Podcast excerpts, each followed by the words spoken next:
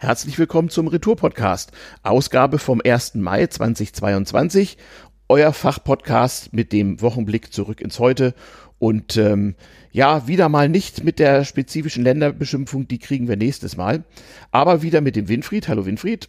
Hallo Ajuvo. Ja, und selbst dem Ajuvo. Ähm, der Fahrplan ist eigentlich übersichtlich und ergibt sich von selber. Wir fangen wie üblich an mit unserem Ukraine-Update. Es passiert ja äh, mal wieder eine ganze Menge. Wir haben den 65. Kriegstag oder sowas. Ähm, und ähm, ja, ich kann einen kurzen Bericht aus dem Hinterland geben. Ich habe mal wieder äh, Bescheid bekommen, Nachricht bekommen von Menschen, äh, die ich kenne, die dort äh, sich den Kämpfern angeschlossen haben. Die dürfen aus naheliegenden Gründen inzwischen nicht mehr so einfach das dort überall gut vorhandene Internet benutzen, um Live-Videos zu schicken. Überhaupt hat es mit Videos arg nachgelassen und Standortmitteilungen sind auch gefährlicher geworden. Ähm, ja, äh, aber immerhin, ich bekomme den Eindruck von, wie soll ich sagen, der Frost ist vorbei. Es ist eine etwas matschige äh, Frühlingslandschaft äh, mit morgens viel Nebel und ab und zu passiert mir mal was und dann lange Zeit nichts. Und was passiert? Ja, das muss man versuchen zu ignorieren. Ähm, sei es, dass ganz in der Nähe Artillerie einschlägt oder man, äh, nachdem man durch eine grüne Landschaft geguckt ist, plötzlich an der Stelle vorbeifährt, wo es irgendwie mal geraucht hat. Alles sehr, sehr surreal, alles sehr, sehr unangenehm, alles sehr, sehr gruselig, wenn man das so anguckt. Und in der nächsten Kleinstadt gibt's dann plötzlich Pizza. Hm. Also sehr, sehr merkwürdig. Aufgefallen ist mir, der Munitionsmangel scheint zuzunehmen. Die Ukrainer werfen jetzt äh, handelsübliche Mörsergranaten aus Drohnen ab, also eher die kleinen. Ähm, und die Russen haben das Konzept Fassbombe, könnt ihr googeln, aus Syrien importiert. Also Dorfbewohner äh, berichten jetzt von äh, Bomben an Fallschirmen, die die Dächer eindrückten. Das ist genau das. Ne? Aus Hubschraubern wirft man so aus äh, relativ geringer 150 Meter Höhe mit dem Fallschirm.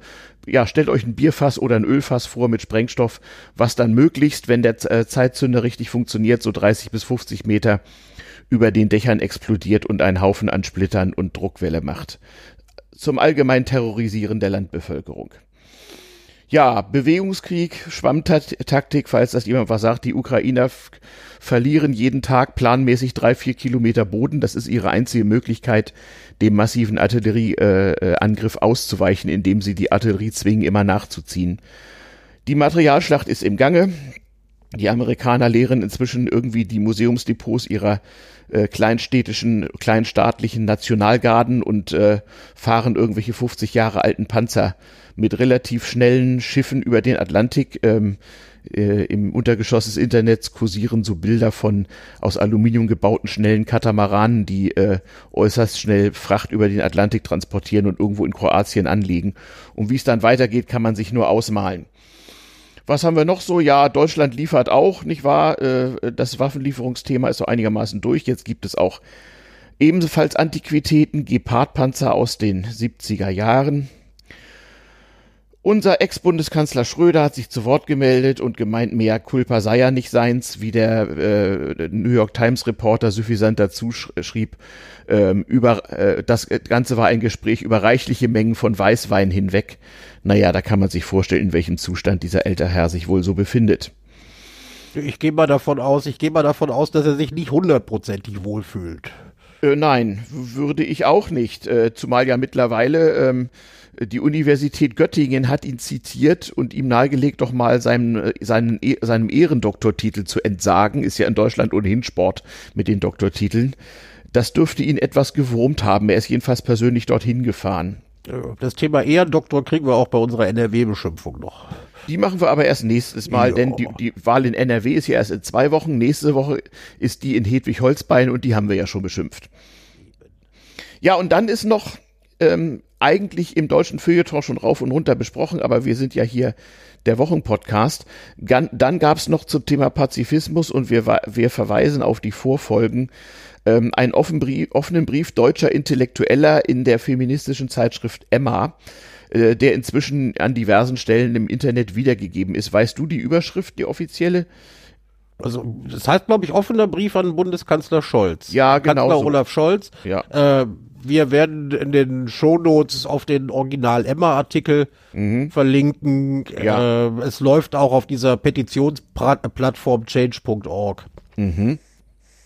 Wie, was soll man auf change.org so machen? Da kann man sich der Petition, kann man sich dem Aufruf anschließen. Ah, und wie viele Bundesbürger und andere haben das schon gemacht? Das habe ich nicht überprüft. Mhm. Mhm. Ich habe es ehrlich gesagt mh, lange Zeit gar nicht genau gelesen, aber inzwischen wurden mir nicht nur von dir, sondern auch von diversen anderen Podcastern und äh, äh, verlesenen Zeitungs- und Feuilleton-Artikeln wurden mir Passagen aus diesem Pamphlet nahegebracht und auch die Erstunterzeichnerliste, wo einige Leute drauf standen, denen ich das nicht zugetraut hätte, was mich etwas äh, konsterniert hat.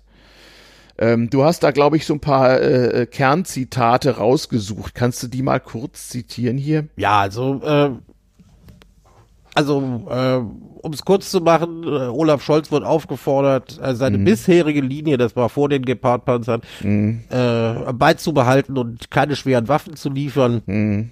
weil in der Ukraine ja mittlerweile ein paar Grenzlinien erreicht werden mhm. äh, sein. Und äh, sie sagen, wir könnten selbst zur Kriegspartei werden und dann äh, könnt, äh, könnte es sein, dass ein russischer Gegenschlag irgendwann erfolgt und dann wäre ja der Beistandsfall hm. aus, der, äh, aus dem NATO-Vertrag aufgerufen hm. und das würde die unmittelbare Gefahr eines Weltkriegs auslösen. Hm. Ja, und äh, die zweite Grenzlinie sei das Maß an Zerstörung und menschlichem Leid hm. unter der ukrainischen Zivilbevölkerung. Hm. Und da komme ich auf den Kernsatz, Sie sagen, äh, sie warnen vor einem zweifachen Irrtum. Den ersten überspringen wir, können die Leute lesen. Mhm. Und dann der zweite Irrtum, und da jetzt zitiere ich wörtlich, und zum anderen, dass die Entscheidung über die moralische Verantwortbarkeit der weiteren Kosten an Menschenleben mhm. unter der ukrainischen Zivilbevölkerung ausschließlich in die Zuständigkeit ihrer Regierung falle. Moralisch verbindliche Normen sind universaler Natur. Was wollen uns diese Worte sagen? Ja, dass die deutschen Intellektuellen der Meinung sind, das Recht zu haben, erstmal ein paar Ukrainer über ihren Ansichten zu opfern. Jo, das. Äh, oder, an, oder anders gesagt, hier hat man bei Intellektuellen, und darunter sind wie gesagt einige, die ich bisher schätzte, da haben wir Leute drunter, die im Grunde genommen eine autoritäre äh, Neigung haben. Das heißt das nämlich. Mit, wir können uns, wir können uns mit den Russen darüber einigen, was Sache ist. Genau. Und wir können, äh, wir können so ein paar mindere Hominiden, irgendwelche Ukrainer ruhig opfern, damit wir hier moralisch einwandfrei leben. Das steht da. Aber, aber bevor wir den Stab ganz brechen, das ist leider menschlich allzu menschlich. Also ich frage mich natürlich, ob diesen Leuten irgendwie die toten ukrainischen Kinder in ihren Träumen erscheinen. Ich hoffe, das tun sie bis zum Rest von deren verachtenswerten Leben. Aber ähm, das ist leider menschlich allzu menschlich. Ich denke, insgeheim äh, denken mindestens ein Drittel der Deutschen so. Und das ist ja auch nicht ungewöhnlich, als die Wehrmacht äh, im Zweiten Weltkrieg äh, europäische Nachbarländer besetzte, hatte man ähnliche Anteile an Kollaborateuren, die dann auch äh, gemeint haben, man dürfe das doch nicht, äh, nicht, nicht, mit der, nicht mit solcher Moral sehen und der Widerstand äh, gegen die Besatzung würde ja nur Menschenleben kosten und haben dann halt kollaboriert. Und das hat übrigens, ich weiß es aus persönlicher Anschauung noch aus Dänemark, den Niederlanden und aus Frankreich, das hat noch 20, 30 Jahre nach dem Krieg, ja 30 Jahre, sonst hätte ich es ja gar nicht richtig mitkriegen können, hat das noch die dortigen Bevölkerung, vor allem die Älteren, äh, stark entzweit. Also da steht uns noch was bevor und mich erinnert das eben auch leider, leider an ja, moralisch sehr, sehr ekelhafte äh, Diskurse so vom Beginn der 80er Jahre über Pazifismus und so. Ja, so ist das eben. Also man muss, man muss, man muss aus moralischen Gründen auch Widerstand dann leisten, wenn er weitgehend aussichtslos ist. So, so, so zum Thema den Atomkrieg riskieren man muss möglich, man muss manchmal auch, wenn man ja an Leib und Leben bedroht ist oder der Nachbar oder die eigene Familie, dann muss man auch möglicherweise Widerstand dann leisten, wenn fast klar ist, dass man dabei drauf geht. Was ist denn da anders? Also schwer zu sagen. Aber wie gesagt, Dingen, diese Menschen sind nicht Dingen, alleine. Vor allen Dingen äh, die Unterzeichner gehen davon aus, dass wenn man äh, im Grunde genommen die Ukraine jetzt ganz schnell sagt, hier komm, ist Schluss, wir äh, wir entweder wir kapitulieren oder mhm. äh, wir erklären uns damit einverstanden, dass äh, äh, Russland die äh, Gegenden, die es jetzt neu unter die Kontrolle ge äh, gebracht mhm. hat, auch behält. Mhm. Äh, und dort dann und dort dann hausen kann, wie man möchte. Ja, ja. Richtig. Das erinnert mich übrigens kann, an den dort ersten kann Kriegstag. in den Vororten von Kiew, wo man die Leichen mhm. und die Massengräber gefunden hat. Ich erinnere mich noch äh, ganz am Anfang des Krieges, wo der ukrainische Botschafter, der viel gescholtene, ähm, äh, äh, erklärte, ihm sei im Auswärtigen Amt im Prinzip bedeutet worden, komm, wir evakuieren euch, ergebt euch doch, ihr habt doch eh keine Chance.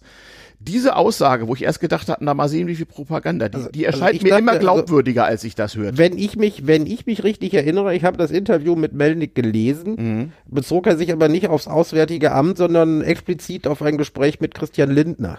Ja, oder das. Der war, der hat ja auch schon mal autoritäre Neigungen erkennen lassen. Ja, bitter genug das alles. Aber wie gesagt, so sind sie die Menschen und ähm, ich finde das extrem scheiße. Es ist auch ein großes Déjà-vu-Effekt und wie gesagt, da sind Leute drunter, von denen ich bisher was gehalten habe. Aber ich weiß auch, dass mindestens ein Drittel meiner Men Mitmenschen genauso scheiße tickt wie die. Das ist leider so.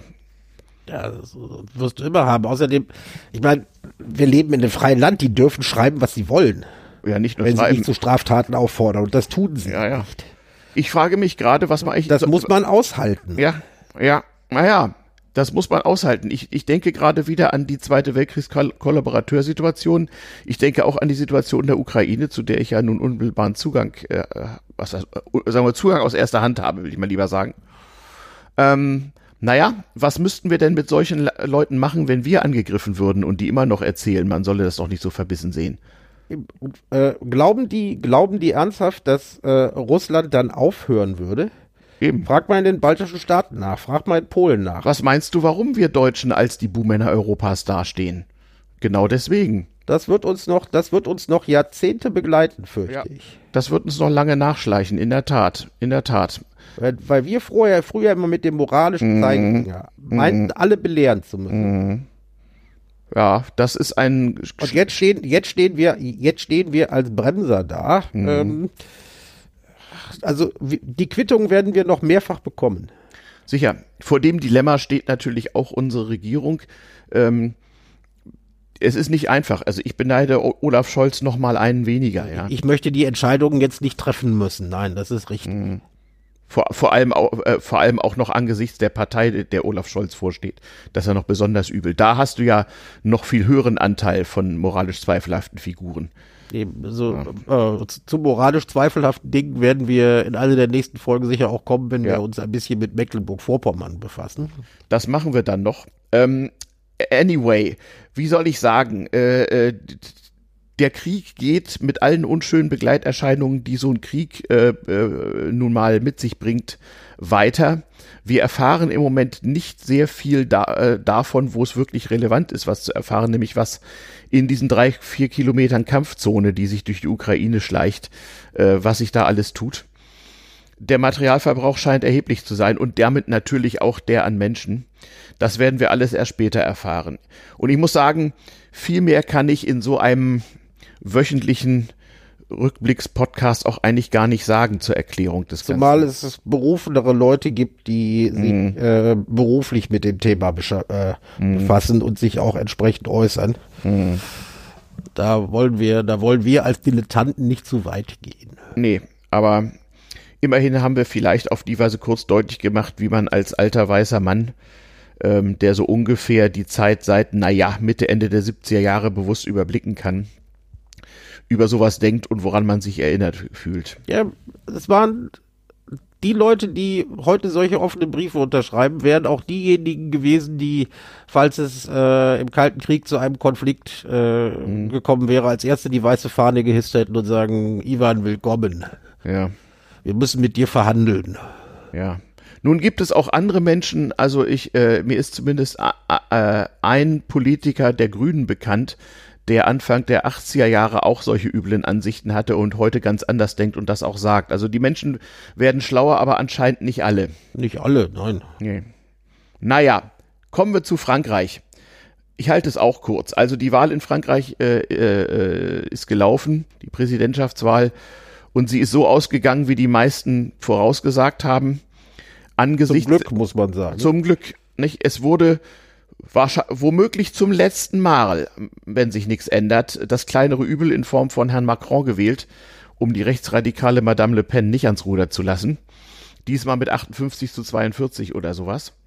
Das ist schon relativ knapp. Ja, äh, und man kann sich ausrechnen, 2027 äh, äh, geht, äh, könnte das dann mal schiefgehen, wenn, wenn es so weitergeht. Also Frankreich stehen da auch ein paar unangenehme Entscheidungen bevor, fürchte ich.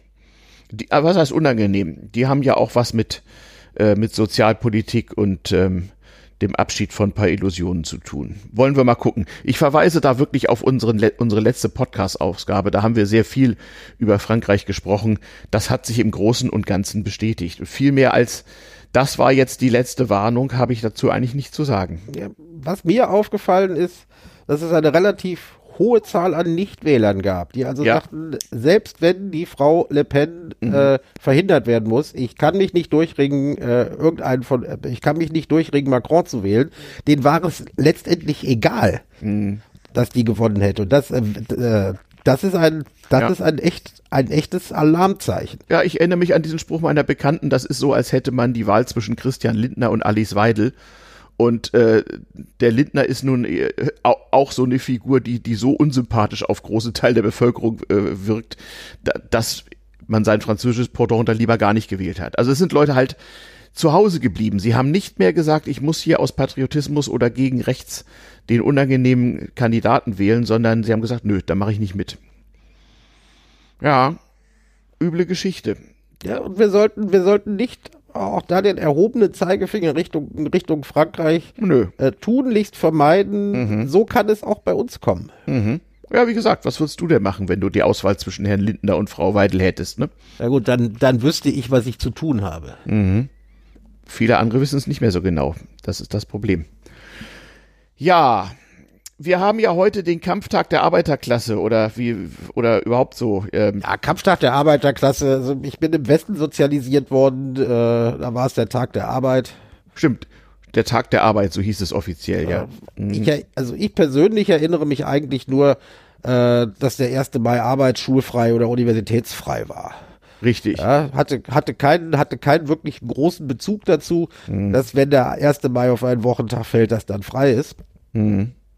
Ähm, das, da, da ging es mir, da ging es mir, äh, wie ich fürchte mal der Mehrheit der Bevölkerung, die den 1. Mai einfach als schönen Tag für äh, Ausflüge im beginnenden Frühling genutzt hat. Zumal ja damals auch noch, wie ich meine, mehr als heute, auch noch in den Mai hineingetanzt wurde oder Walpurgis gefeiert und große Feuer angezündet.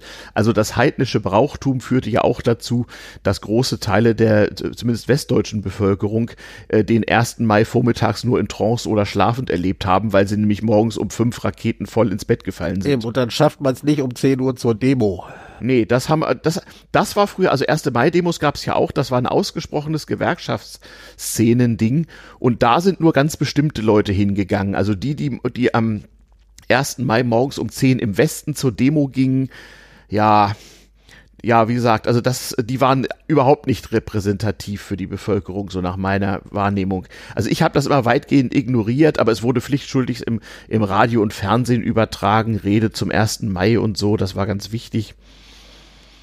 Naja, es ist ja auch so ein Kampftag der Arbeiterbewegung. Ja, aber also ähm, äh, repräsentativ war es eher im Osten, nicht weil die Leute da unbedingt mitmarschieren wollten, sondern weil man sie da äh, freundlich zu gedrängt hat. Genau, genau. In, in da war, da war, also ich will nicht sagen Teilnahmezwang, aber man musste sich schon blicken lassen. Ja, doch, doch, ich wollte sagen, also äh, in der DDR war der 1. Mai ähm, schon mit mehr Tradition versehen und auch hatte auch etwas mehr Volksfestcharakter. Ähm, am Vormittag wurde im Allgemeinen äh, äh, die jährliche Demosgeste gegenüber dem System erwartet, indem man bitteschön an den Demos teilnahm, die von der Schule, dem Betrieb oder was immer organisiert wurden. Man konnte dahin auch delegiert werden. Aber am Nachmittag gab es dann auch schon so Volksfest und so und ähm, man hat so das Beste draus gemacht, aber man konnte das etwas wen weniger ignorieren als im Westen. Und ich erinnerte mich noch, als ich in 80er Jahren zum ersten Mal als Student nach Schweden kam, da war der 1. Mai ja noch so ein Haupt- und Staatsfeiertag mit roten Fahnen überall und auf jedem Marktplatz großen Reden. Da war ich richtig überrascht, wie wichtig das da war. Also so ja. war das in Westdeutschland nicht. Eben, nein, aber äh, ich habe mir mal den Spaß gemacht, nochmal so ein bisschen zu recherchieren oder mich an das zu erinnern, was man dann doch im Geschichtsunterricht mal gelernt hat. Und äh, an diesem, dieser 1. Mai ist mit zahllosen sozialen Errungenschaften verbunden. Ja, äh, lange Tradition. Mhm. Für die, für die die Arbeiterbewegungen, die Gewerkschaften lange gekämpft haben. Ja, genau. Äh, heutzutage behaupten ja immer, behaupten ja viele den 1. Mai, den hätten die Nazis erfunden. Nee, nee. Das ist aber, das ist aber nicht so. Stimmt. Äh, der 1. Mai hat eine sehr lange Tradition. Mhm. Und es gibt da eine sehr, äh, es gibt da eine äh, Vorgeschichte, die auch wieder natürlich mit dem Kampf um soziale Errungenschaften verbunden ist. Mhm. Äh, ausgegangen ist diese äh, Bewegung von dem Land, aus dem nach Meinung vieler Linken alles Böse kommt, mhm. Nämlich von den USA. Richtig. Dort äh, gab es äh, ab Mitte des 19. Jahrhunderts mhm. bereits eine Bewegung für die Einführung der acht, der, äh, äh, des Acht-Stunden-Tages. Mhm, richtig. Ja, damals wurde bis zu zwölf Stunden gearbeitet. Mhm. Acht-Stunden-Tag hieß äh, inklusive Samstag 48-Stunden-Woche. Mhm. Richtig. Das mhm. war die 48-Stunden-Woche, aber der mhm. Acht-Stunden-Tag, der war schon, äh, mhm. Äh, den wollten die, den wollte, äh, wollte die da damals bereits entstandene Gewerkschaftsbewegung mhm. gerne durchdrücken. Mhm. Und ähm, es wurde bereits ein Jahr vorher zu einem äh, äh, USA-weiten Streik mhm. am 1. Mai 1886 aufgerufen. Genau, die Plakate sind im Internet auch noch zu besichtigen. Googelt mal Haymarket, Heumarkt, dann wisst ihr Bescheid. Ja, Haymarket, da zweisprachig, Englisch und Deutsch. Da kommt, da kommen wir noch drauf, mhm. genau. Und äh, in den USA hatte äh, hatte diese Generalstreik, der für die äh, äh also für die acht Stunden, für den acht Stunden Tag ausgerufen wurde, der hatte mhm. immerhin irgendwas zwischen 300 und 500.000 Teilnehmern, hm. was nicht wenig ist. Nee, für die damalige Zeit, als für die, die damalige Zeit, als die USA, für die damalige Zeit nicht. Und eine der mhm. Hochburgen mhm. war äh, die Stadt Chicago. Dort haben ungefähr 90.000 Leute mhm. an diesem Streik teilgenommen. Mhm. Äh, und jetzt wird's interessant, weil ja wieder alles mit allem zusammenhängt. Ja.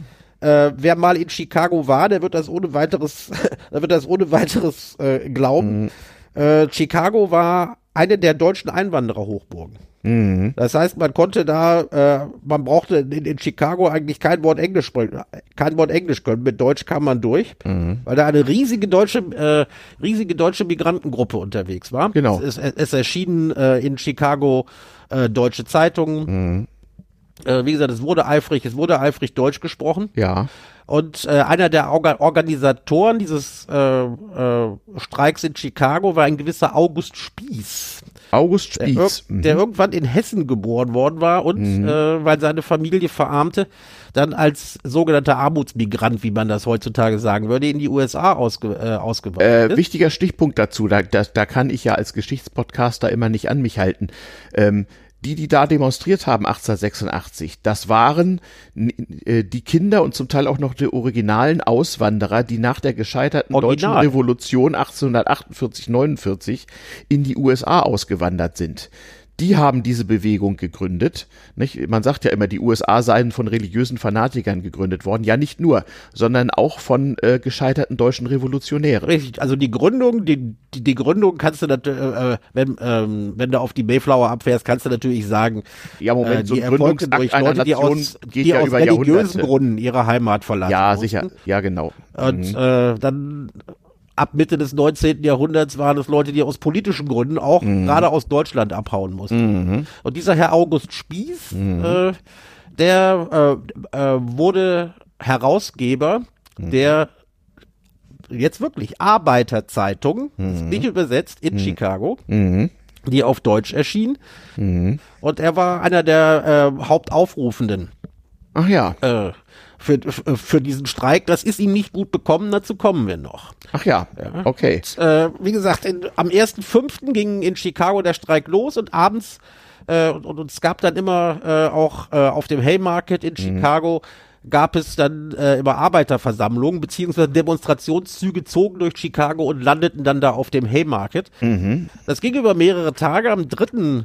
Am 3. Mai Mhm. Äh, also nachdem die Sache schon drei Tage gelaufen war, mhm. kam es zu einem Polizeieinsatz, mhm. bei dem äh, auch wohl einige Demonstranten ums Leben kamen. Mhm. Zumindest einige, also viele sehr schwer verletzt wurden. Aber das, die, die Nummer ging weiter. Und am 4. Mai hat irgendein Idiot äh, dann eine Bombe Richtung Polizei äh, rausgehauen. Also auch diese Tradition schon. Ungute Gewalt am 1. Mai Eben, scheint so ein, Mhm. ungute, ungute Gewalt im äh, Umfeld des 1. Mai, wir werden noch auf die Freie Republik Kreuzberg kommen, Mhm. äh, gab es bereits, äh, gab es bereits damals. Mhm.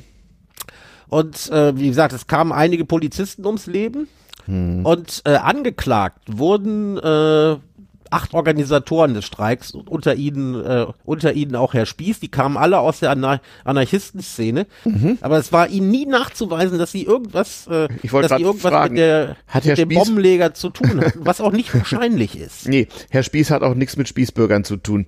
Richtig. Und, äh, aber ähm, es, äh, es gab Todesurteile, vier Leute wurden gehängt. Mhm. Ja, das war Äh, ja in den USA damals Folklore. Das war, das war Folklore, vier Mhm. wurden gehängt und der Richter begründete das dann wirklich einfach, äh, Mhm. begründete das dann wirklich einfach damit, ja, äh, die Leute, sie hätten halt, äh, der Bombenleger, den man nicht identifizieren könne, der hätte sich halt berufen auf das, was die, äh, äh, auf die Gedanken, die die gehabt hätten und deshalb äh, seien, Ja. seien sie schuld.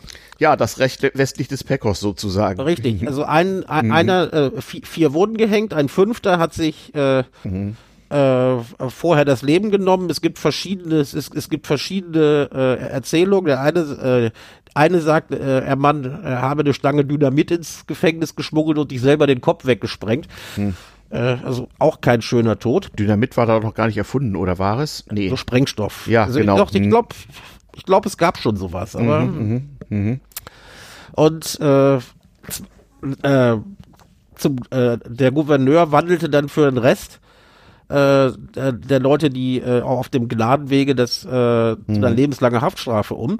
Und äh, 1863, der Gouverneur der Nachfolgende, der hat auch posthum dann die Urteile kassiert und gesagt, das war nicht in Ordnung, die Leute waren nicht schuld, es war, eine, es war, eine, äh, äh, es war ein unfähiger Richter, es war also eine äh, parteiische Jury, das ist eine Schande. Diejenigen, die dann gebaumelt hatten, denen hat das nicht mehr viel geholfen. Nein, aber es war wichtig zur Befriedung von deren Klientel, denn die brauchte man ja als Kämpfer im amerikanischen Bürgerkrieg, der da schon ausgebrochen war. Richtig. Also das war, äh, das war schon relativ heftig. Äh, Moment, der amerikanische Bürgerkrieg War der von dann 62 vorbei. bis 64. Eben, und das war 1868. Äh, 86, Verzeihung, 1886. Ich, äh, ach so, äh, Moment. äh, 1886, habe Ah. ich, hab ich 68 gesagt, das war ein Fehler, es war Ja, natürlich nee, der, okay, da wollte ich begann gerade am sagen. 1. Mai 1886. Ja, also, Ja, ja, irgendwas mit 60 hast du eben. Naja, Nee, dann- dann so ist ich- das mit den Assoziationsketten. So ist das, äh, so, sowas, ja genau, Mhm. das war wohl eine Assoziationskette. Naja, das, äh, aber äh, dieser Haymarket Riot, wie er in Mhm. der amerikanischen Geschichte benannt wird, der hatte äh, weltweite Auswirkungen. Mhm. Und im Jahre des Herrn 89 traf Ja. sich, äh, wurde zum 14. Juli, Mhm. das war zufällig der 100-jährige, 100. Jahrestag der französischen Revolution, Mhm. zum Internationalen Sozialistenkongress in Paris aufgerufen. Ja. War also für damalige Zeiten, also für die äh, so Sozialisten ein Mega-Event. Und der äh, vor, und, und äh, dort wurde gefordert und angesagt, dass äh, ab, ab sofort der 1. Mai der Kampftag der Arbeiterbewegung sein sollte. Ah, das war eine dieser internationalen, die wievielte kann ich mir Richtig, immer das nicht war die merken. zweite internationale, Mhm, wenn ich mhm. das richtig sehe. Okay. Äh, Und warum übrigens- hat man nicht den 14. Juli genommen, sondern den 1. Mai? Äh, weil es halt äh, in Haymarket in Chicago Ah. am 1. Mai begonnen hatte. Das war ja Okay. eine Folge, Folge der Streiks, der Kampf, um, Kampf um den Acht-Stunden-Tag und so weiter. Deshalb hat man den 1. Mai gewählt. Der erste, also die, äh, warum die übrigens am 1. Mai demonstriert haben, das äh, hat äh, Grund, der mit der Arbeiterbewegung so, so viel nicht zu tun hat. Der 1. Mai war der sogenannte, äh, der sogenannte Moving Day. Das war der Tag, an dem viele Arbeitsverhältnisse vertraglich beendet wurden, neu äh, äh, dann mhm. neue eingegangen und äh, 1. Mai war dann auch ein Umzugstag, wenn einer von einem, äh, von einem Job zum anderen umziehen Ach wollte. Ja, also eine okay. pragmatische Wahl des Datums. Ja, da war mhm. ist keine, äh, keine Mythologie, kein sonst was drin. Ja, verstehe. Und äh, aber so wurde dann der Kampftag der Arbeiterbewegung aufgerufen auf dem mhm. Internationalen Sozialistenkongress und der wurde tatsächlich schon mhm. 1890 mhm. weltweit begangen und das regelmäßig. Mhm. Okay, da, da, da fing die da Tradition dann, an. Demonstration der Arbeiterbewegung und der äh, und der erstarkenden Gewerkschaftsbewegung. Äh, das ging, das ging munter weiter. Aber äh, es war ähm, kein Feiertag, wenn wir jetzt nach Deutschland gehen, bis äh, bis ähm, 8, 1919. Mhm. Denn äh, in der Weimarer Republik äh, hat man es geschafft, zumindest einmal, mhm. und zwar wirklich nur vom 1. Mai 1919, mhm. Das Ding zum Feiertag zu machen. Das war einmalig. Genau, man, es wurde also nicht dauerhaft ein, ein, gesetzlicher Feiertag, sondern nur einmal. Äh, die Weimarer Republik war ja auch sozusagen gerade gegründet worden. Nicht? Ähm, äh, darum ja auch Weimar, also in den politischen Wirren wollte man damit einmal ein politisches Zeichen setzen, konnte sich aber nicht entschließen. Das hat auch was mit, äh, mit den politischen Wirren in Deutschland äh, nach dem Ersten Weltkrieg zu tun. Man konnte sich nicht entschließen, diesen Tag dauerhaft äh, zum gesetzlichen Feiertag zu machen, weil man fürchtete, das könnte sozusagen die Gegenseite, also die, die nicht in der Arbeiterbewegung aktiv waren, äh, äh irgendwie äh, provozieren und das wollte man nicht. Eben, also äh, er war dann bis zu den Nazis. Mhm. War er kein gesetzlicher Feiertag? Nein, und er war ein ausgesprochener Richtungsfeiertag. Äh, also äh, in der Weimarer Republik, das hat mir noch meine Oma erzählt, da war äh, das Feiern am 1. Mai ein politisches Bekenntnis. Die eine Hälfte der Leute ging dahin und die andere Hälfte ging da demonstrativ sozusagen nicht hin.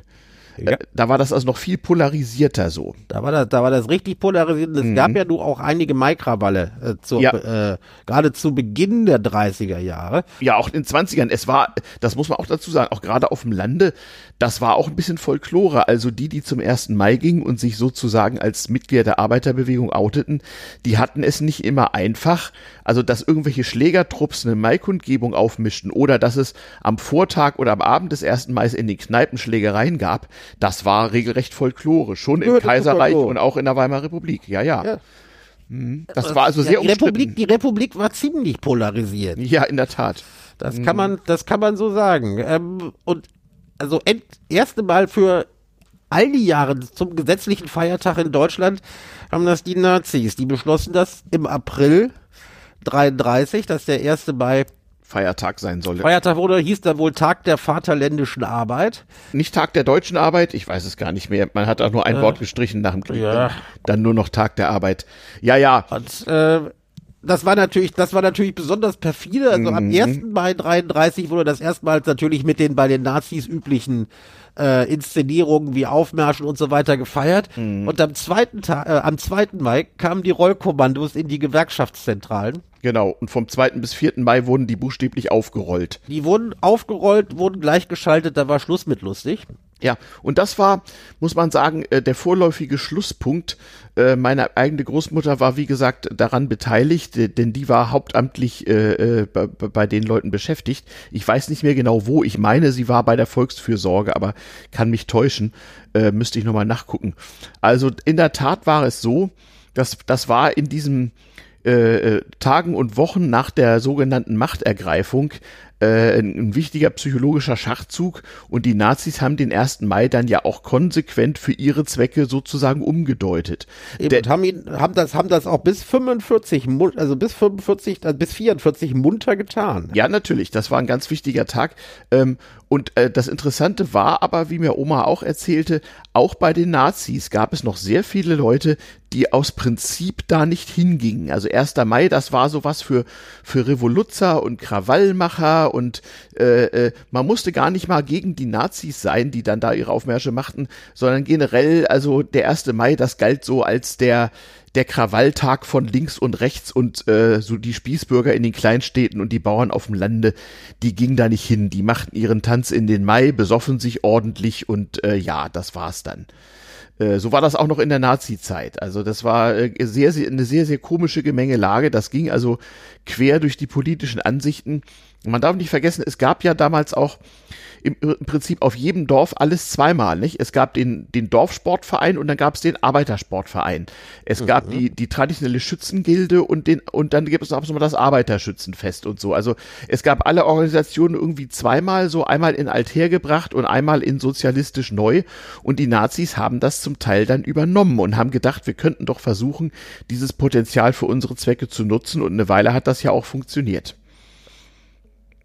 So war das damals. Ähm, etwas, etwas freier wurde der 1. Mai dann 45 in Deutschland gefeiert.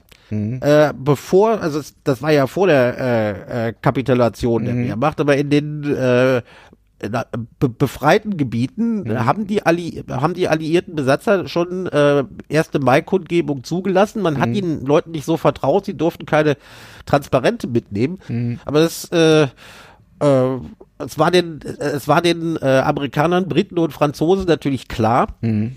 dass das, äh, dass das also keine keine Nazi-Einrichtung gewesen war. Die wussten schon, die die mhm. wussten schon Bescheid über die Geschichte.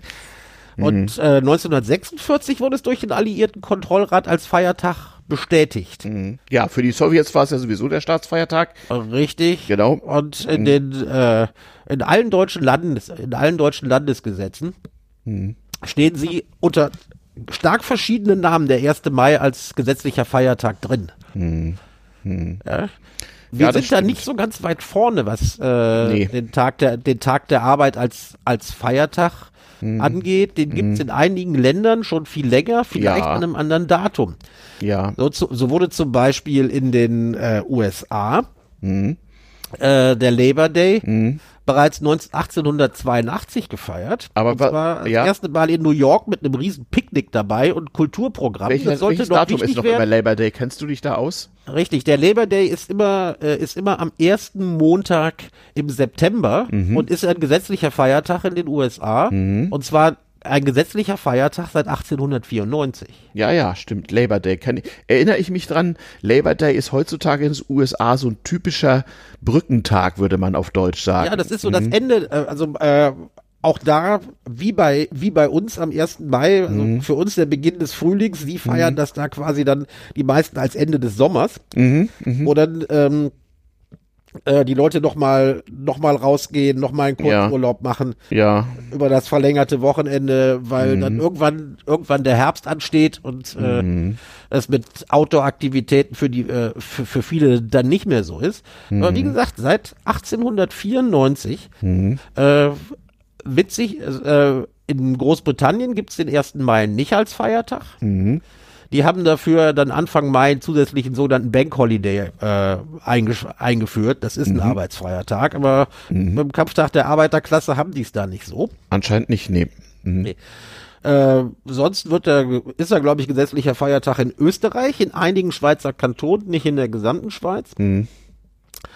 Und äh, auch in Australien und Neuseeland wird er gefeiert. In Schweden auch, ja, ja. In Australien, äh, in Australien, was noch wichtig werden wird, äh, äh, zu verschiedenen zu verschiedenen Zeiten. Mhm. Also, äh, das ist dann nach äh, vom Bundesstaat zu Bundesstaat unterschiedlich. oh jawohl. äh, und äh, aber witzig. Mhm. Ähm, äh, in einem in einer kleinen australischen Ecke hat er den Namen Eight Hours Day und zwar im schönen Tasmanien, das ist da, wo die Teufel wohnen, vielleicht schon mal gehört. Die tasmanischen Teufel, ja. Die mhm. Tasman also ähm, mhm. dort heißt er, dort heißt er Eight Hours Day, was so die einzige, mhm. äh, eigentlich weltweit die einzige Referenz ist zu dem, wie äh, die ganze Nummer eigentlich entstanden ist in den mhm, USA. Verstehe.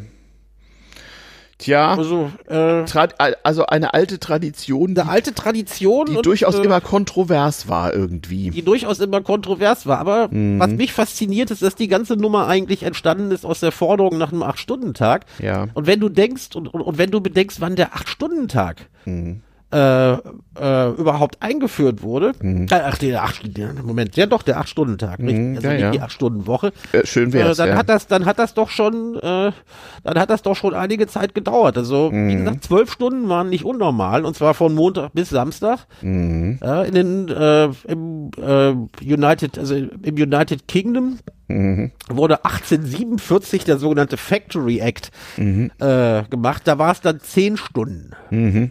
Das galt schon mal mhm. Das galt schon mal als, äh, Mhm. als was Besonderes, aber richtig geschafft haben es die Australier. Mhm. Und zwar bereits 1856 und zwar mit Lohnausgleich. Mhm. Da waren die schon ziemlich weit vorne. Also das hat, das ist dann, äh, ist der Acht-Stunden-Tag im Grunde genommen also keine europäische Errungenschaft und auch keine amerikanische, Mhm. sondern die Australier haben es geschafft. In Neuseeland war es ein bisschen früher, aber die haben es nicht, äh, teilweise etwas früher. Die haben es also aber nicht geschafft, das mit Lohnausgleich zu machen.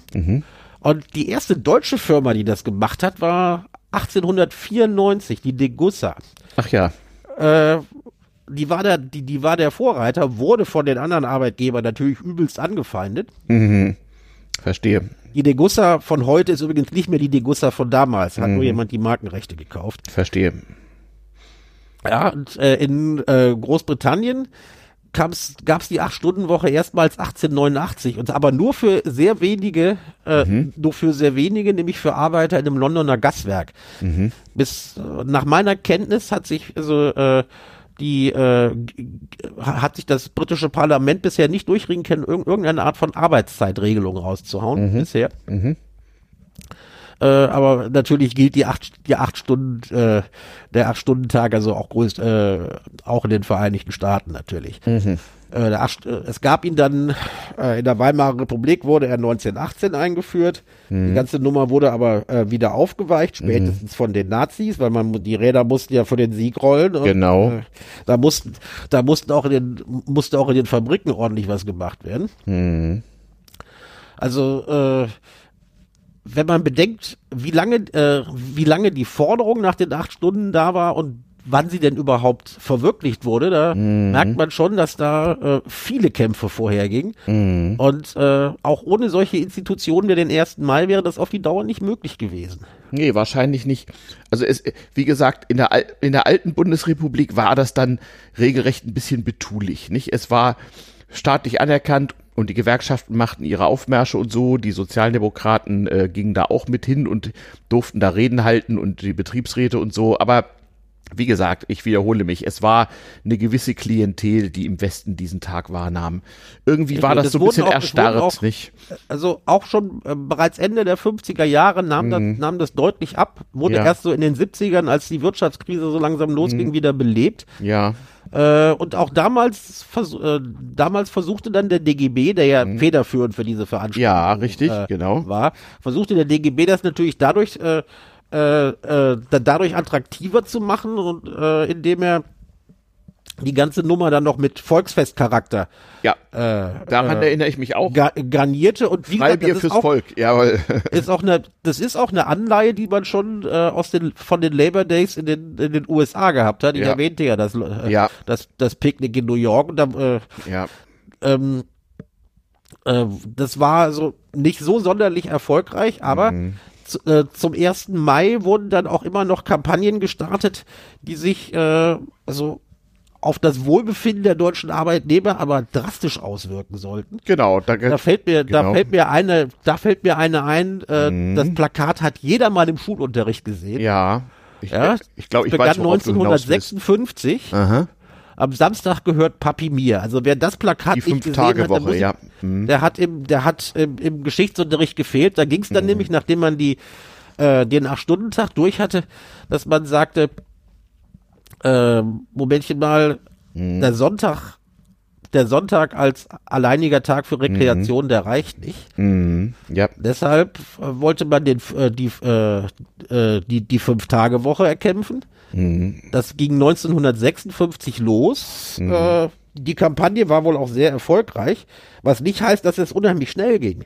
Ja, die ersten, die das gemacht haben, äh, die die es durchgesetzt haben, welch Wunder, das war 59 dann im Steinkohlebergbau. Nachts, äh, nachgezogen sind dann, ich glaube, die Versicherung 1960 äh, und äh, zuletzt äh, wurde die Fünf-Tage-Woche dann 1967 in der Metallindustrie eingeführt. Hat also, hat also relativ lang gedauert.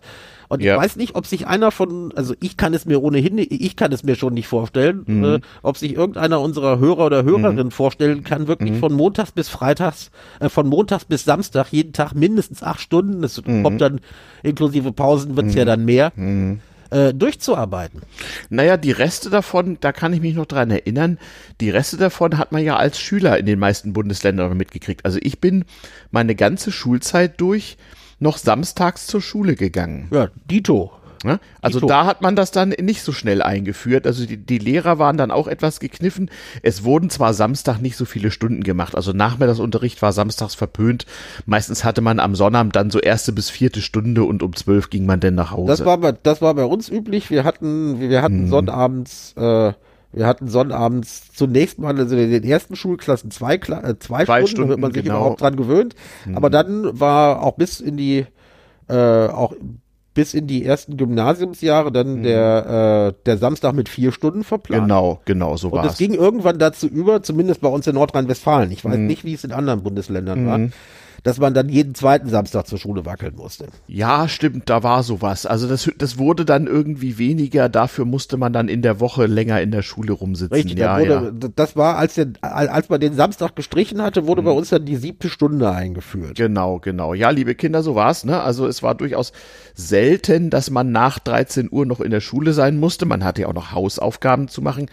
Dafür musste man aber sonnabends noch mal ran. Ja, so war das damals. Mensch, sind wir alte Säcke, ey. Ja, aber äh, Mhm. ich, also äh, all, all solche Gedanken äh, kamen mir, als ich dann äh, so mal äh, über den 1. Mai nachdachte und recherchierte. Ich hoffe, das klang jetzt nicht wie eine langweilige Geschichtsvorlesung. Mhm. Nö, aber man, Geschichte man sollte sich das langweilig. schon man sollte sich das, äh, man sollte da mal gelegentlich dran denken, vor Mhm. allen Dingen, wenn man wie wir in Berlin wohnt, Ja. wo der erste, wo der 1. Mai ja nur mit ganz anderer Folklore In, im, verbunden Im alten ist. Westberlin. Also ich äh, verweise auf die Ja. Folge West-Berlin äh, meines Hauptpodcasts damals TM. In der Tat, in Westberlin, ähm, ja, war die Tradition ein wenig anders. Also es gab auch in Westberlin die äußerst spießigen 1. Mai offiziell Veranstaltungen. Äh, wie im Rest von Westdeutschland war es lange Zeit so, ähm, dass die auch die, wie soll ich sagen, äh, äh, politisch beflissenen Arbeiter äh, froh waren, wenn der Vormittag abgesessen war und man gegen zwölf äh, so langsam mal zum dritten Bier übergehen konnte für den Tag. Ähm, aber in Westberlin haben auch äh, ja äh, äh, nicht so sehr mit Arbeitern verknüpfte linke Kreise den 1. Mai zum Kampftag ausgerufen, aber etwas anders. Westberlin und, und etwas und etwas später. ja, und etwas später, etwas so richtig doll wurde das allerdings auch erst so Ende der 80er Jahre und dann war es mit der Wende im Grunde auch fast wieder vorbei. Ja, also Aber es gab so von 87 bis 90 gab es in Westberlin so richtig 1. Mai-Krawalle, wie übrigens auch in Frankreich äh, immer wieder mal. Ja, also erstmals, Mhm. wo es richtig rund ging, ich meine, es gab am 1. Mai immer schon Straßenfeste ja, ja, und äh, 1987, Mhm. da ist das, das, da ist das das erste Mal eskaliert. Mhm. Ja, dann äh, gab es Schlachten mit der Polizei, Mhm. es brannten Supermärkte und Autos und es wurde geplündert, was die Mhm. geplündert, was die Schwarte kracht. Äh, also Kreuzberg sah danach nicht mehr schön aus. nee, Und nee. ich erinnere mich selber, als ich 1989 dann äh, Mhm. zu Berlin, in, in Berlin zu Besuch war, um, Mhm. um mich äh, über Möglichkeiten meines Hauptstudiums in, äh, an der TU zu informieren oder Mhm. Ja. an der FU. ja, Da machte ich abends nichts an mit äh, äh, Be Bekannten ein, äh, eine eine Kneipentour äh, in der Gegend von Neukölln-Kreuzberg. Mhm. Äh, wir landeten dann nachher also Äh, ihr, ihr wart alles weg. Westdeutsche und habt nicht an diesen Tag Eben. gedacht, ja? Und wir landeten, wir landeten dann, wir waren außerhalb der Kampfzone, als wir Ja. dann unser letztes Bierchen tranken und bestiegen einen Bus. Mhm. Und äh, dieser Bus fuhr drei Minuten, dann plötzlich hielt der Busfahrer an und machte die Durchsage, also im besten Berlinisch, Berlinerisch, das, das werde ich jetzt nicht zu imitieren versuchen, und er Mhm. Ja. sagte, also Leute, äh, ich muss euch mal was sagen. Mhm. Ähnlich müssten wir durch Kreuzberg, aber das ist ja ein Ort, an dem wir am ersten Mal nicht so gerne hinfahren. Mhm. Also alle, die im Laufe der nächsten 20 Stationen aussteigen wollten, sollten besser jetzt aussteigen. Mhm. Denn ich mache um Kreuzberg einen großen Bogen und der Mhm. Bus saß, also, aber dann, es, es war abends um 10, der saß ewig im Stau fest, ja, Mhm. Ja. bis wir dann irgendwann, bis wir dann irgendwann in Schöneberg mal rausgelassen wurden. Mhm. Äh, denn 89 ähm, war es dann nochmal besonders schlimm. Da hat man dann äh, der damalige Innensenator von der SPD, Erich Petzold, Mhm. Der hat äh, der Polizei Zurückordnung verordnet. Zurückhaltung verordnet, ja, verstehe. Ja, die Polizei Ja. hat sich zurückgehalten, was äh, dann also wirklich zu einem Megakrawall führte. Mit Ja. Straßenschlacht, Brennen und allem. Ja, Ja, und äh, dann in den 90ern, dann war das Folklore. Ja, Dann war es genau. einfach Folklore. Man wusste, am 1. Mai in Genau. Kreuzberg äh, gibt's Riesenrandale mit Genau. Palmärger. Und die Genau. Polizei hat verschiedene Taktiken äh, versucht. Äh, und immer wenn äh, gerade irgendjemand meinte, Mhm. äh, wir verordnen Zurückhaltung, dann ging es dann, äh, Ging es erst richtig los. dann ging ja. es richtig los. da gab es dann ja auch Krawalltouristen. Da wurde ja aus Eben, ganz also Deutschland das- also- fuhren Leute nach Berlin. Klar, die Leute, also die, die sogenannte, die sogenannte Antifa, die, äh, Ja, für, die war die. Das, für die war das der Staatsfeiertag. Allgemeine Folklore, na klar. Und ähm, die, die, wo- die Karten, die Karten schon Tage vorher, die Karten schon Tage vorher aus ganz Deutschland, viele übrigens aus Schwaben. heran. Ja, schon wieder, da haben wir es wieder. Der, der, der heimliche Hauptfeind des Berliners, ja. Richtig, der Schwabe. Ja, Äh, und äh, machten dann ihren Krawalltourismus und Mhm. äh, auch viele, wie, wie, wie nennt sie die Polizei heute, eventgetriebene Täter. Ja. Also irgendwelche Erlebnisorientierte Jugendliche heißt das, glaube ich, ja. Ja, erlebnisorientierte Jugendliche, Ja. die also mit Politik nichts am Hut haben und auch nicht gegen die äh, gegen den Faschostaat äh, Ja. Mhm. demonstrieren wollten. Die fanden es aber ganz gut, da mal ein bisschen bei dem Krawall mitzumachen. Ja. Und das zog sich also durch die 90er Jahre. Es war klar, Ja, Im Grunde, im, Kreuzberg hat man, Kreuzberg hat man im Grunde bis Heil. heute. Jetzt ist es landestypische Folklore, nicht wahr? Ähm, man hat ja auch versucht, das dann durch Straßenfeste und so zu befrieden. Ja, das hat auch, das hat auch so ab den, hat auch so ab Mitte der 2000er ganz gut geklappt. Dann hat Ja. man versucht, das Ding wieder, äh, so, äh, auch eine schöne Begründung, das Mhm. Ding wieder zu politisieren. ja, ja, ja. Äh, und das sogenannte Maifest ausgerufen. Und man Mhm. hat ja gelernt, bei diesem Maifest äh, waren alles, was mit Glas, Glasflaschen und Gläsern zu tun hatte, verboten. Also es gab nur Bier aus Pappbechern. Mhm. Genau. So.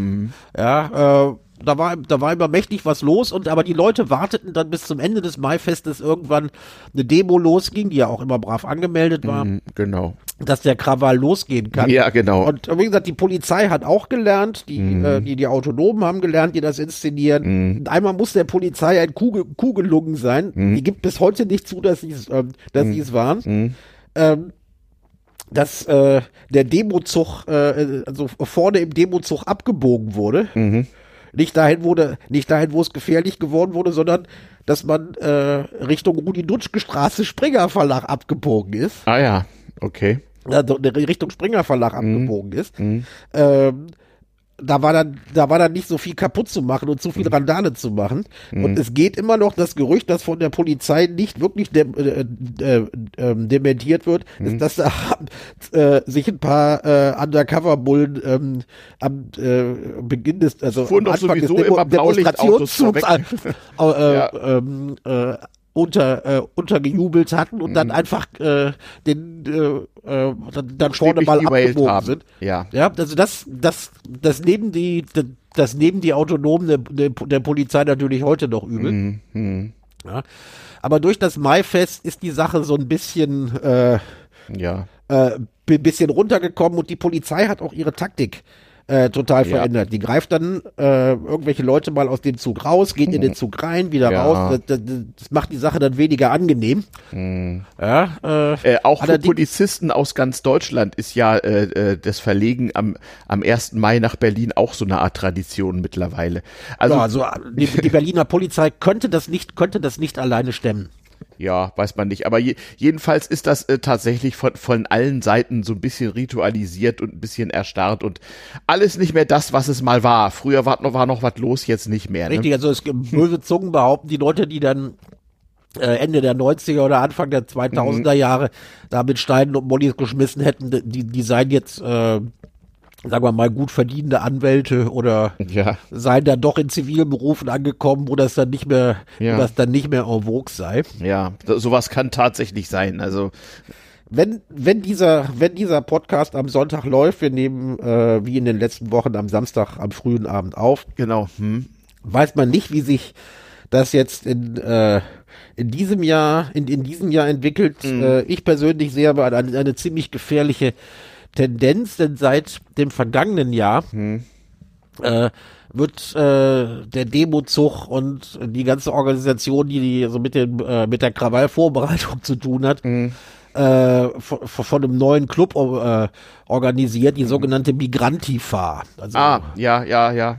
Ja, und Statt da Antifa, sind, also, da sind halt, ja. da sind ziemlich üble Antisemiten dabei ach okay, versuchen die das jetzt zu kapern. Also es gab also, ja immer, also, immer mal wieder Versuche. Eben, also man geht so jetzt auf Migration, man also versucht jetzt das Thema zu machen auf Migration und äh, ja. Ausbeutung und äh, ja. äh, Rassendiskriminierung, weiß der Teufel was. Ja. Da sind also aus äh, aus dem, ähm, sagen wir mal, muslimischen Kulturkreis mhm. einige dabei, mhm. Die Israel komplett das Existenzrecht absprechen. Ja, da gibt es gab auch, auch einschlägige Demos. Wusste ich gar nicht, dass die das jetzt versuchen zu kapern. Also, die, so also, Versuche also gab da, da immer da, mal. Da, da gibt es, da gibt es, da gibt es Kaperversuche. Es mhm. gab auch Kundgebungen, die angemeldet waren, teilweise mhm. also in Neukölln. Mhm. Ähm, äh, die äh, äh, also eigentlich nur gegen Israel demonstrieren wollten. Die ja. hat der Polizeipräsident, äh, hatte, hat die Polizeipräsidentin verboten. Ja.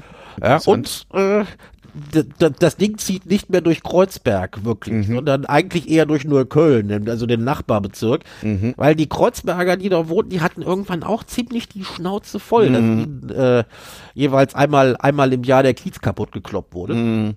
Ja, ja. Das ist ja doch nicht so schön. Nee. Und äh, die, diesmal zieht, zieht die, zieht die, äh, zieht die Demo äh, durch Neukölln. Ja. Und äh, der Bezirk hat auf in einigen Gegenden, wo die Demo-Route sein wollte, hat der Bezirk Neukölln selber ein paar Straßenfeste. Ah ja. Paar, paar Straßenfeste organisiert und angemeldet, mhm. sodass die Polizei die äh, Demo-Route über Umwege über mhm. Umwege schiebt und da wird jetzt schon in den einschlägigen Foren gesagt, das sei ein böser, ein böser Trick der Polizei. Sie würden, äh, äh, sie würden sie irgendwie äh, so locken wollen, dass man die Demonstranten leicht einkesseln könnte. Mhm.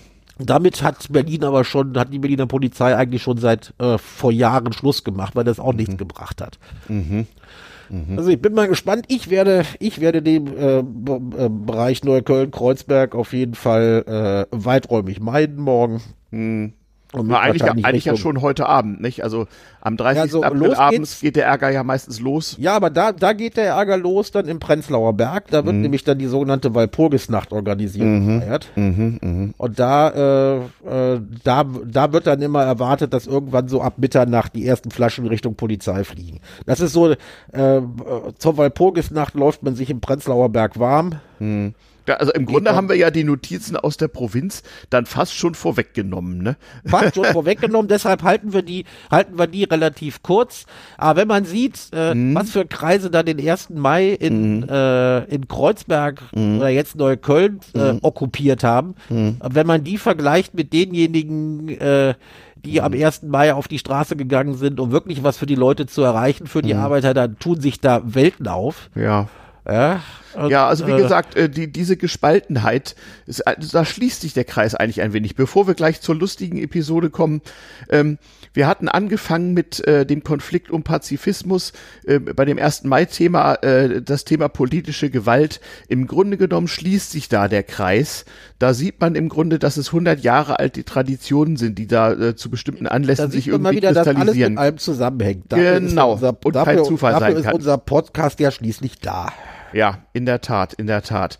Ja, das lächerlichste wäre es natürlich noch, wenn man sich äh, um Fragen von Krieg und Frieden mit Gewalt an die Köppe gerät. Da wäre dann endgültig irgendwas falsch. Ja, so sieht's aus. Ähm, ich frage mich übrigens auch, wie so äh, äh, Flüchtlinge aus der Ukraine wohl äh, so diesen deutschen 1. Mai so erleben, wenn sie damit rumlaufen. Naja, wir schweifen ab. Kommen wir zu den richtigen Notizen aus der Provinz. Ding Dong. Ähm, Ding Dong, genau, Notizen aus der Provinz, da wir ja Berlin schon ein bisschen hatten, habe ich nur, äh, habe ich für dieses Mal nur eine kleine Perle aus der Boulevardpresse vorbereitet. Die, aus, aus dem Polizeiberichterstattungsteil oder Gerichtsreporter, nicht? Ja, kann man so sagen. Nee, das also die, diesmal aus dem, also aus dem Gerichtsreporter, mhm. aus dem Gerichtsreporter, äh, ja. Äh, aus der Gerichtsreporter-Ecke. Mhm. Äh, und zwar geht es um, um eine kurze Notiz über einen Prozess gegen zwei äh, äh, Neuköllner Panzerknacker, also mhm. ein, Leute, die äh, das, das gehört in Berlin auch noch gerne, äh, auch, auch noch zur Folklore, Geldautomaten sprengen, indem sie irgendein Gas einleiten, ja. das zur Explosion bringen und dann die Geldbomben klauen. Mhm. Mhm. Und äh, da waren dann zwei, die hatten wirklich, äh, das scheinen nicht die schlauesten gewesen zu sein, mhm. äh, hatten dann ein wenig Pech und landeten vorm Richter. Und der ja. äh, Kollege aus der BZ, das ist die Berliner, das ist die wichtigste Berliner Boulevardzeitung, mhm. hat sich in der Nummer richtig gesuhlt, als ich das gelesen habe. Ich bin vor Lachen nicht mehr, ja. ich bin vor Lachen nicht mehr rausgekommen. Ja, es ist ein, äh, ein, ein, ein Stück Berliner Alltagskriminalität. Richtig, aber das ist dann so mhm. richtig schön formuliert, dass man darüber auch noch lachen kann. Ich zitiere einfach mal. Ja, von Anne Losensky übrigens, eine Reporterin. In Berlin gibt es also, muss man vielleicht dazu sagen, ist ja in anderen deutschen Großstädten aus der Mode gekommen, gibt es noch richtig Polizei- und Gerichtsreporter und, und auch äh, einschlägige Podcasts, das ist immer recht lustig zu hören. Mhm. Eben, also äh, ich fange mal an. Zwei mhm. Panzerknacker aus Neukölln jagen mhm. einen Postbankautomaten in die Luft mhm. und krachen dann mit ihrem Fluchtwagen in ein Polizeiauto. Das wird jetzt so zusammengefasst. Erst Bruch mit Rums, dann Flucht mit Bums. So mhm. lautete auch die Schlagzeile. Mhm. Und wie gesagt, die Kollegin hat sich da jetzt richtig drin gesuhlt. Mhm. Und äh, schreibt, nun sitzen der glatzköpfige Orkun B, Klammer mhm. auf 31, Klammer zu, und Lockenkopf Abdullah, 28, mhm. vor dem Landgericht. Am 14. November 21 arbeiteten sie sich ab 1.30 Uhr blitzschnell einmal quer durch Strafgesetzbuch. Sprengstoffexplosion herbeigeführt, Sachbeschädigung, Bandendiebstahl, Waffenbesitz, gefährlicher Straßenverkehrseingriff, Kraftfahrzeugrennen, Unfallflucht, Amträger angegriffen, Körperverletzung. Ja, Bumm. wunderbar. Ja, also ja. wirklich, das, wie gesagt, die Kollegin muss riesig Spaß gehabt haben, als sie ja. schrieb, sie blitzschnell einmal. Na, was will man als arme Gerichtsreporterin auch schreiben, nicht? Eben, eben. Und äh, also mhm. es, äh, Mehr braucht man, mehr, mehr braucht man nicht vorlesen. Am Ende geht sie kurz ein auf die Entschuldigungen, die mhm. die beiden Angeklagten, die mhm. geständig sind. Mhm. Es gab auch genug Filme davon. Mhm. Äh, ja. War ja auch spektakulär. Ich sehe gerade ein Foto ja. von dem gerammten Polizeiwagen, der Richtig, sieht echt also nicht mehr da, gut aus. Wir, wir verlinken mal drauf. Also das ist mhm. für mich ein schönes Stück äh, Boulevardjournalismus. Wir mhm. hatten ja immer noch die Bildzeitung und deren, deren Methoden äh, auf der auf der Tagesordnung. Das mhm. müssen wir mal bringen, ja. äh, weil ich ja mit denen mal zusammen äh, mhm. arbeiten mhm. durfte. Es ist mhm. natürlich noch nichts rausgekommen. Mhm. Letzter Satz: hohe Haftstrafen drohen. Ausrufezeichen. Urteil Und Doppelpunkt 31. Mai. Da wird die Dame dann wohl wieder im Gerichtssaal sitzen. Ja, ja. ja. Ich hoffe, ich, ich hoffe, dass sie, ich hoffe, dass sie so schön schreibt, mhm. dass sie so schön schreibt wie äh, ja. wie diesmal. Und wie gesagt, ich schön sind die, die Zitate hier auch. Ich war so auf Kokain und hatte Spielschulden. Bei mir war alles komplett aus den Fugen. Deswegen habe ich mitgemacht gemacht. Wir kennen uns aus dem Kiez. Er sprach mich am Tattag an. Die Beute sollte durch drei geteilt werden. Ich saß nur am Steuer. Ja klar. Ich war im Untergrund. Ich war Konditor in ich der war, Ich war Konditor. Ich bin, ich bin Herr Schlemmer und war Konditor in der Offiziersmesse der SS. So genau, das, äh, wo, woher das Zitat ist, müsst ihr jetzt selber rausfinden. Richtig. Mhm. Äh, schreibt's, schreibt's in die, schreibt's in die Kommentare. Äh, in die Kommentare, ob ihr, ob ihr einen gewissen Herrn Schlemmer kennt, der nur Konditor in der Offiziersmesse war. Genau. Bildungsauftrag. Wie gesagt, so kann man in Berlin auch aus Verbrechen eine unterhaltsame Geschichte machen. Genau, so. Und damit soll es aber auch mit den Notizen erstmal vorbei. Genau. Aber bevor wir Schluss machen, kommt noch ein bisschen Hausmeisterei heute. Die einen mögen es, die anderen nicht, aber muss ja nun auch mal ein bisschen sein. Ähm, es ist immer so die Frage, nicht wahr, wenn man im Dialog mit seinen äh, Hörern treten will, man ist ja dann auch immer froh über so äh, allerlei Feedback, da hat man ja heutzutage das Problem des richtigen Kanals. Es gibt E-Mails, es gibt Twitter, es gibt äh, die Kommentare äh, auf der Homepage zur Sendung und es gibt einen, einen Shitload an Messengern und irgendwelchen Social Media und anderem mehr. Das kann man unmöglich alles abdecken. Bei uns ist es so, äh, wir sind auf Twitter, at Retourpodcast und wir haben der Homepage retourpodcast.de. Ich hatte dann auf Twitter mal gefragt, ob jemand Lust hätte, äh, diese neumodische Erfindung der Twitter-Audiokonferenz namens Twitter Space zu benutzen. Das Ergebnis der Umfrage ist die, die meisten nicht, also lassen wir das Ganze. Mhm. Gleichwohl sind wir jetzt in dieser typischen Situation eines noch relativ jungen Podcasts. Äh, wir müssen sehen, dass sich die Kunde von der Existenz dieses Podcasts verbreitet, was ja nicht so einfach ist, da ja bekanntlich jeden Tag hunderte von Podcasts gestartet werden und die meisten ja eh 30 Folgen nicht erreichen. Das wird bei uns aber der Fall sein. Und da habe ich folgende konkrete Bitten, nicht wahr? Geht auf retourpodcast.de, verbreitet äh, den Link zur Sendung und bitte bei Plattformen, ich weiß, äh, wir hassen sie alle, falls ihr irgendwie äh, mit eurem Handy das Ganze hört und einen Account bei Apple oder bei Google habt, dann geht auf Apple Podcasts oder Google Podcasts und bewertet diesen Podcast mit fünf Sternen. Denn nur dann kriegen Leute den überhaupt mal angezeigt. Es gibt übrigens für Leute, die wie wir gar nicht so erpicht auf diese Plattform sind, auch sehr schöne freie deutsche und österreichische Podcast-Suchmaschinen. Wir haben sie schon mal erwähnt. Das ist einmal Feed, fyyd.de und in Österreich panoptikum.io, Panoptikum mit K.